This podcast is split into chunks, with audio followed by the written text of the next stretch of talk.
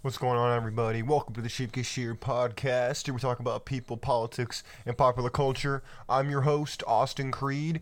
Ladies and gentlemen, welcome, welcome into the show. Today, today we're talking about a really interesting topic. We're talking about something that came across my mind earlier today, actually. So, those of you who don't know, I'm a little, I'm I, I'm a Christian guy. I went to, ch- I went to like a church event this morning, and there was it was a, like a men's breakfast type of a deal, okay? And when I went in there, it was interesting to kind of see these older guys that I was surrounded by who they'd been they'd just been around longer than me. They had wisdom, but another part of me said, "You know what? There are some men in here who I really respect, and there are other men in here that I really I think are lacking."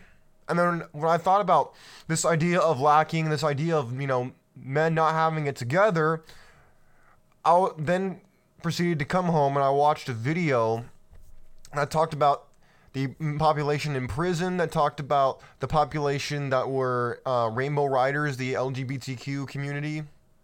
Uh, and it was just interesting to see that they pointed out that the women had outnumbered the men since the 1940s, which then got me thinking how many eligible bachelors are there actually out there? How many guys out there are really attractive to women because if any for any of you who've been on TikTok, I do not actually have TikTok. I think it's a cesspool of disgustingness, but what I will say is this. The uh, video compilations I see on YouTube from on TikTok videos and some content creators reacting to it, it's very interesting because every the, all these girls want the same thing but yet they're all equally unsuccessful finding it. Anybody else notice that? Which then begs the question how many eligible bachelors are there actually out there? Because you see the rise in these poly relationships, and it's not it's not by accident. It's really not. We see this drop in monogamy and this rise in serial monogamy and in poly relationships. It's not an accident. This is a direct response to what's actually been going on in this country since the 40s, since really post World War II. Because if you look at that, it said the article I looked up, which I'll share with you in a little bit, said that the decline, the women had outnumbered men since 1946, which is directly after World War II. That's not a coincidence either, by the way. But before I really dive into this, I want to talk to the people who are new in the audience. For those of you who are not new here, you know that I'd make a lot of comments and I bring up sometimes things that might be incendiary. I don't mean them to be. I just, the manner I bring them up, they might come across that way. And I want your voice to be heard, whether you agree or disagree with me. So go ahead and let your voice be heard in the comment section of the video you're watching, or if you're listening on audio, or if you don't want to leave a comment in the under the video, you can go over to Twitter and you can find me on Twitter at Austin Creed. And then you can have a conversation over there. You can send me your thoughts, just so you can express yourself, because I think it's important for people's voices to be heard. But without further ado, we're gonna hop right in. Uh, here's a, something I found interesting. According to the Pew Research Center, let me share the screen. So, like I said, the United States, according to the Pew Research Center, the United States has more females than males since 1946. Again, right after World War II. According to the US Census Bureau, in 2021, the population sex ratio in the United States was 96 male per 100 females. So basically, there's two minus two men for every for every 100 women there's 98 males that's interesting doesn't seem like a big discrepancy when you see it like that but then when you realize we have a couple hundred million people in this country, number starts to add up really dang fast. And trust me, the number only gets smaller. They're saying here that the number of majority male countries that are left in the world will start to decline by 2050, which I believe, by the way. I totally see that happening. Because in war, men are the ones who tend to get left behind. They're the ones who tend to be expendable, not the women if you look in tradition, women have always been like it's save the women and children. It's save the women and children. It's women have been classified as a resource, a luxury resource like gold, silver, and whatnot. They've been spoils of war. Men are not spoils of war. They are the part of the war that ends up spoiling on the battlefield afterwards. But I digress. Here's what I really wanted to get into. So we start off with the 98 males per 100 females. So already the ladies outnumber the men. That's out the gate. Now we're going to hop into other reasons why I say the eligible bachelors, there is a shortage of them. Here's the next case. Next thing. So, I'm going to give a brief history lesson, okay? Um, back in the day, before there was this, you know, the LGBTQI, whatever groups, uh, they're people, they were just, they were just really just people who are homosexual and heterosexual, okay? and they were referred to as sodomites back in the day. That was not meant to. Dis- that's not meant to be offensive. That's just the way it was described. They're even described that way nowadays in the Middle East. But if you look at this, according to the Gallup poll, the mean estimate uh, says here's the title. It says Americans' estimate of the gay population in the United States of America. Here it is. Men, 17.4% of men are, suppo- are supposedly homosexual. Women, almost 30% say they're homosexual. And then it goes down to uh, talks it breaks it down by age and then by political affiliation, which political you can pretty much figure out. I mean, I'll read it to you anyways. Democrat 26%, independent 25, Republican 18. I know that doesn't add up to 100, but that's what they said right here. And then in the age range, it's pretty much what you would expect if you know what you're talking about. 18 to 29, 28.5%. Uh, 30 to 49%, 30 to 49 age, uh, 24.4%. 50 to 64 age group, uh, 23 to 23.1%, and then 65 plus 17.5%. Now, this is according to the Gallup poll, by the way. So here's what they say. Here's the bottom line. The bottom line that they're saying. Gallup has seen the percentage of self identifying, now that's important, self identifying LGBT individuals grow amongst millennials, and I would add Gen Z, but they don't have it on this article, amongst millennials who are making up an, an increasing share of the U.S. adult population. It is therefore possible that Americans pers- the Americans' perceptions of the gay population may be influenced. Keep pay attention now. Don't turn off the show just yet. May be influenced by the greater representation they see amongst young people. Now, this is true. It's been especially popular amongst the young. So let's let's put let's go back to the numbers, okay? First set was it said 98 men for every 100 women. That's what they said, right? That's where we started out. So now if we add to that that they say 17% of those men are also homosexual. Now we go to the prison population, which, according to the Prison Policy Initiative, says there are almost 2 million people incarcerated in state, local, and federal prisons. And of those 2 million, uh, according to the the Office of Justice Programs, a government website, they say the male prisoners make up 93% for the total prison population. I'm going to say that again. 93% of almost 2 million people in this country who are male are in prison. Now we add on to that the number who are homosexual, and then we add on to the number they're already outnumbered. You start to see what I'm talking about. You see how everything's kind of adding up? You see it yet? Good, because you should. Now I want to ask you something. If you're a young guy like me, do you even want to be married? Because that question again will decrease the pool even farther. Do you even want to be married? If you do, why? And if you don't, well, why not? I personally don't. I'll tell you why. Uh, let's look at the court systems. Um, number one, the court's totally against you. Now, that wouldn't be bad per se if the divorce rate wasn't super high. They say 50%, but that's not exactly that that doesn't tell the full story number 1 and I believe it to be false number 2 because they don't say it's not based yearly. It's not based on tracking of marriages. It's just based off of filings in that year from what I understand.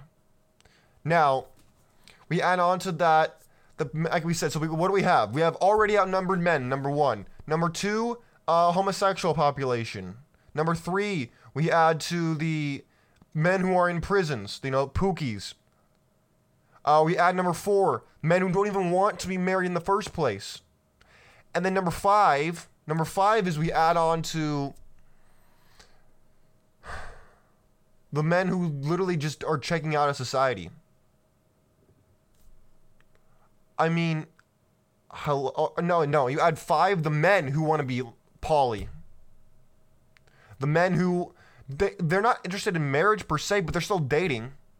So they're still taking up. They got multiple partners out here. They got, you know, they're they're in these streets. They're the Chads, the Tyrones, the Pablos, the whatever. The guys out there who are at the top. The guys they ain't getting married. Why would they? They never had it so good. Why are they getting married? They're not going to do it. The the people you would classify as an eligible bachelor. Most of them are not stupid enough to get married, and if they are, they're usually going to get divorced. Oh, that's number five. That was the number five I wanted. Was the, the divorced people, the people who have already gotten married and now they've been divorced and they said to hell with this. I'm not doing this again. So out of those five groups, I'll name them one more time for you. Uh, outnumbered, number one. Number two, they could be gay. Number three, they're in prison. Number four, they're not interested. Or number five, they've been divorced. You add all of those together, and what do you get? The modern dating market, where you have women who are choosing from the top, top, top percentage of women of men who every other woman is also choosing, and then they expect that man to settle down with them when they are providing really nothing that no one else is also offering. And then they're complaining about why he won't commit to her. Meanwhile, he has five other Beckys who are just like her who are also giving the exact same thing, which is nothing but sex. That's it. And then they want to scream foul ball when these guys don't want to commit to them. It all comes back to the adage of what you want you what you can what you can get you don't want and what you can't get what you can't have you want basically. The ones you can get yeah, basically the ones you can get you don't want and the ones you can't get are the ones that you continue to want. That's it. Now, I want to ask you something. If you're a guy and you're at the top, or you're, eh, let's say you're at the top, right? You got money, you got status, you can do whatever you want, you own your own business, whatever it is, and you're really successful, you're really rich, you're respected. Are you wanting to get married? Do you, what would you get from marriage? What what could a woman bring to your life that you don't already have or cannot get? And if you're a woman, I want to know the uh, another question. What does a man need to bring to you to make the relationship worth it for you? I want to know that as well. Because look, this has been weighing heavy on my heart for a little bit now, okay? I get it, dating market's messed up. People feel disenfranchised. People feel like you know they're just an option. But when you look at society and you look at the civilizations over the course of human history, and you realize that you need the family to continue to survive. The family is the backbone of every civilization that's ever existed. You're not always going to get the best. If you're a guy, your girl's not going to always be a 10. And if you're a girl, your guy's not going to always look like Channing Tatum mixed with Chris Hemsworth. Not going to happen. Or a guy mixed with um, Michael B. Jordan or LeBron James or anybody else. It's not going to happen. There's only so many of them out there, and everybody wants them. Now, you have two options. One, you let all of the top tier guys, the one the 1% of the 1%, you let them impregnate all the women on the planet or or some people are going to have to do the best they can and be satisfied with that because that's what's happened throughout all of human history. Now, I get it most people people want the best that they can get and they don't want to feel like they're settling. I understand that. But when you realize, when you go back to what JFK said of focusing on what you can do, ask what you ask what you can do for your country, not what your country can do for you. Essentially, ask not what your country can do for you, but what you can do for your country. You start to realize that sometimes sacrificing for the greater good is what you actually need to do. Now, gentlemen, I understand that some of you out there, you're like, well, Austin, I'm more than happy to do that. Problem is, I can't because I can't do it all by myself. I get that. I totally understand that. The only advice I can give you is to change your focus because your focus shouldn't be on getting women. Your focus should be on it, living with yourself and being a person that you can live with. Because if you can't live with yourself, that's really the only person in your life that's always going to be a constant. So uh, I don't know what to tell you. That's going to be a rough. You're you're in for a rough, rude awakening if you don't get that sorted out ASAP. If you're a woman, look, I get it. You got options. They may not be options you want, but they're options. And I'm not telling you to settle down. I'm not telling you to do anything that you don't want to do. What I'm telling you is this. Not every guy is going to be Michael B. Jordan. Not every guy is going to be Chris Hemsworth. Not every guy is going to be LeBron James or Channing Tatum. You got to find somebody who is a good person with good values, who also makes good money, and is going to support you and is going to love you. Because guess what? Love is a choice. It's not all feeling. Feelings fade. Choices are made every day. Gentlemen, I understand why you're, you. If you're interested in marriage, I would love to hear why. Because really, you don't have a lot to gain from it. I know the ladies are going to tell me I'm wrong, but truthfully, you really don't. Because you're risking half of everything you have. Whether that's a little bit or a lot depends on you. But still,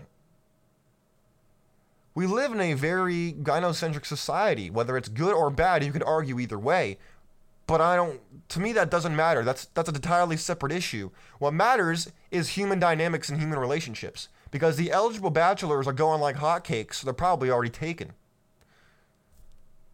So then the question is, what do you do with what's left? Well, that's ultimately for you to decide. I could give you my commentary from now to the end of time, and trust me, I'll do my fair share of it. But what I, this is what I want you to understand something. I don't know if I buy into the whole soulmate thing. Okay, I'm. That's not really my cup of tea. I don't think that there's such a thing as oh, oh, this person was made for me, and I, I cannot be with anybody else. I don't know if I buy into that malarkey. I don't.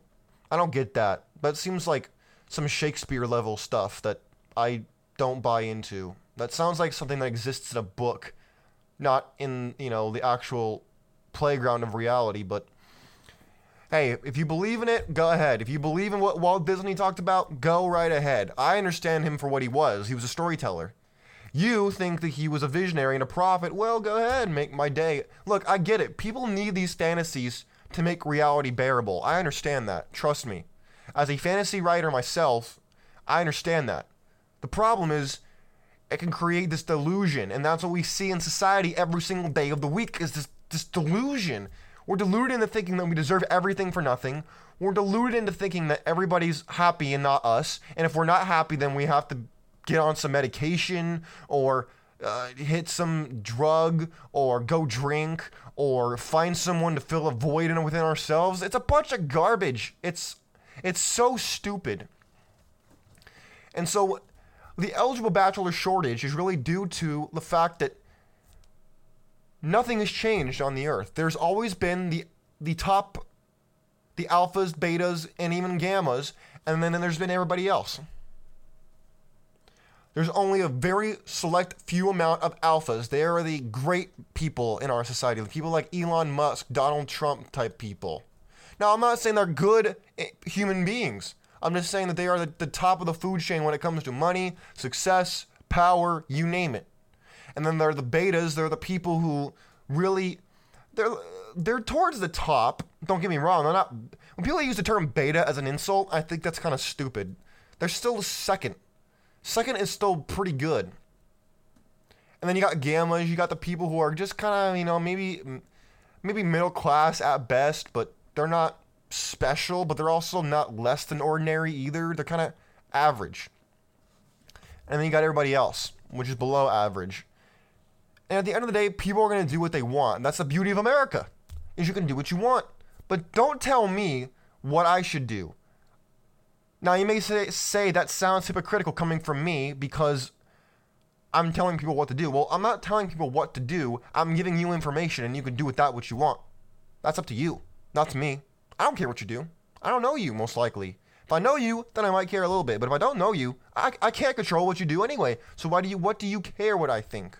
You're gonna do what you want anyway. Anyways, my friends, I think I made my point.